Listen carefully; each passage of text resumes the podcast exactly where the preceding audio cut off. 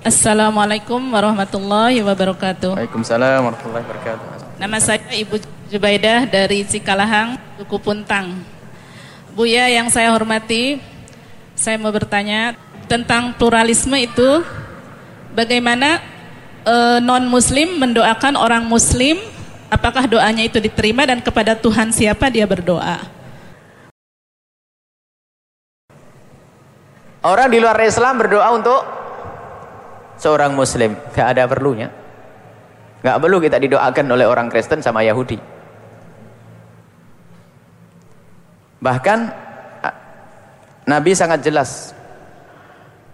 Permohonan kepada Allah menjauhkan rahmat Allah. Jadi kalau bisa kalau anda meninggal jangan sampai masuk rumah anda orang yang tidak beriman lalu berdoa di tempat itu. Itu menolak malaikat menjauhkan malaikat Sudahlah, kalau takziah takziah ya. Kalau mendoakan tapi jangan Anda minta. Anda bisa. Kalau ada orang meminta kepada Tuhan selain Allah kira-kira syirik atau tidak? Dosanya gede atau tidak?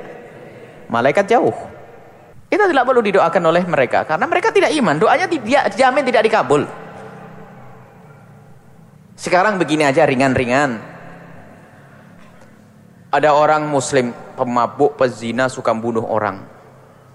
Oh anda sudah rajin ngaji. Kira-kira terlintas di benak, lalu saya akan mencari pemabuk ini untuk minta doa. Ada enggak kira-kira? Gak ada ya. Karena anda sehat ya. Karena umumnya ahli maksiat kan tidak dikabul oleh Allah. Ngapain saya cari pemabuk, pezina, oh minta doa ya. Sementara orang itu masih lebih bagus karena apa? Dia masih berislam ya. Lah ini minta doa kepada yang tidak beriman kepada Allah. Lah ini unik lagi. Tidak perlu seperti itu. Nggak butuh kita. Kita perlu doanya orang ahli iman yang kenal Allah. Bahkan bisa berbahaya kepada akidah Anda. Tolong Pak doain saya. Dia agamanya bukan Islam. Maksudnya apa? Suruh minta kepada Tuhannya. Berarti Anda mempercayai dong. Bisa syirik kita kalau begitu. Kecuali dia Tuhannya Allah. Begitu. Jadi ada masalah pluralisme doa bersama itu adalah orang yang bingung bermesra-mesraan dengan di luar Islam. Islam itu sangat indah. Kalau mesra dengan luar Islam itu sederhana. Kalau tetangga kita yang Kristen sakit kita kasih obat, kalau lapar kita kasih makan. Gak usah diajak sholat bareng, doa bareng dan sebagainya. Itu masalah pribadi kepada Allah. Doa bersama persekutuan antara malaikat dengan iblis gak ada dalam sejarah itu. Itu diadakan oleh manusia-manusia ini.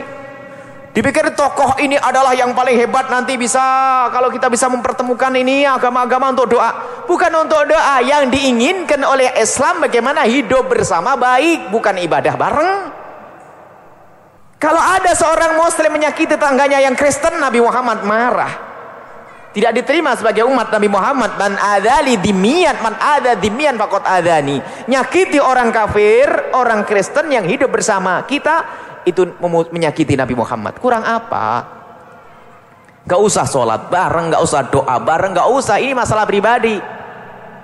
Kepada Tuhannya kita kepada Allah subhanahu wa ta'ala. Ini adalah upaya aneh-aneh. Doa bersama untuk negara. Masa Pak Anda semuanya ustad-ustad ada wah amin. Coba masuk akal enggak? Oh, dia doanya minta wahai ini tolong ini. Yang diminta bukan Allah. Amin kabulkan doaku. Lah ini kan orang unik. Lah kalau kita berdoa lalu orang mengamini, orang di desa mengamini lain ini. Jadi tolong dibedakan urusan ibadah dan sebagainya jangan dicampur aduk. Tapi ingat, perbedaan kita yang semacam ini bukan berarti kita harus bermusuhan. Agama kita beda merayak ikut merayakan Natalan haram ini kan bukan berarti perang. Kalau mau ngasih ayam goreng besok saja setelah Natalan jangan hari Natal.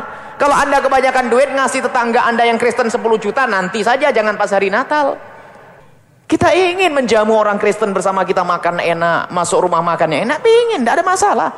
Hubungan baik baik tidak usah kita pakai arus pluralisme. Sama doa sama ini ya, insya Allah. Akhirnya nanti masjid ya toleransilah kalau Jumatan tolonglah datang nanti saya akad ke gereja kalau memang itu terjadi mempermudah malaikat langsung dimasukkan neraka semua ini sudah eh, sudah ada ada kayak begitu ini adalah termasuk musibah akidah yang perlu kita cermati di zaman ini Jadi tidak perlu kita minta doa kepada orang tidak beriman. Bahkan kalau kita mendoakan mereka, doakan dengan hidayah. Bukan dengan selain itu. Karena apa? Yang paling dibutuhkan orang yang belum beriman, orang Kristen, Yahudi, dia butuh hidayah dari Allah. Kita doakan. Adapun untuk menjalankan perintah Nabi Muhammad, Anda harus baik-baik dengan mereka. Ingat tidak boleh kita merendahkan, mencaci, mengolok. Tetap wajar. Selagi dia tidak mengganggu Anda, Anda pun tidak boleh mengganggu. Kalau misalnya orang ganggu, ya kalau ada mereka ganggu kita ini ya memang benar-benar orang dungu diganggu diem, wong kita digigit semut saja, ke semut kecil masih dicites gitu. Sudah begitu katanya kita ini ekstrim Masya Allah. Kalau sudah mayoritas kaum muslimin ahli sunnah wal jamaah kaum di luar Islam tentrem ayem. Tapi kalau sudah yang mayoritas adalah di luar Islam ribut terus. Bisa dibuktikan di mana saja di Jawa itu tentrem tidak ada pernah keributan antar agama. Kapan itu? Sebelum adanya pluralisme. Ya enggak? Sebelum adanya pluralisme sebelum adanya yang macam-macam di saat umat Islam betul-betul menguasai Jawa, nggak ada keributan. Akhir zaman ini justru setelah munculnya pluralisme, di saat di sebuah pulau sana, di sebuah daerah di pulau sana umat Kristen banyak, ternyata di situ orang Islam didolimi. Kampung kita di Blitar orang Kristen mulai dulu sampai sekarang anak turunan tidak pernah repot, sawahnya luas, nyaman, tidak ada masalah. Islam itu sangat menghargai, tidak usah pusing-pusing itu urusan pluralisme dan segala macam itu. Pokoknya kalau ada orang mengatakan kita harus eh, ikut masalah ini pluralisme ini adalah untuk menjalin kebersayaan, itu adalah dusta paling luar biasa. Hati-hati di kampus dan sebagainya. Liberalisme, pluralisme, sama-sama doa sama, ini toleransi beragama. Toleransi beragama bukan begitu maknanya. Bukan berarti kita harus doa bareng, sholat bareng ini.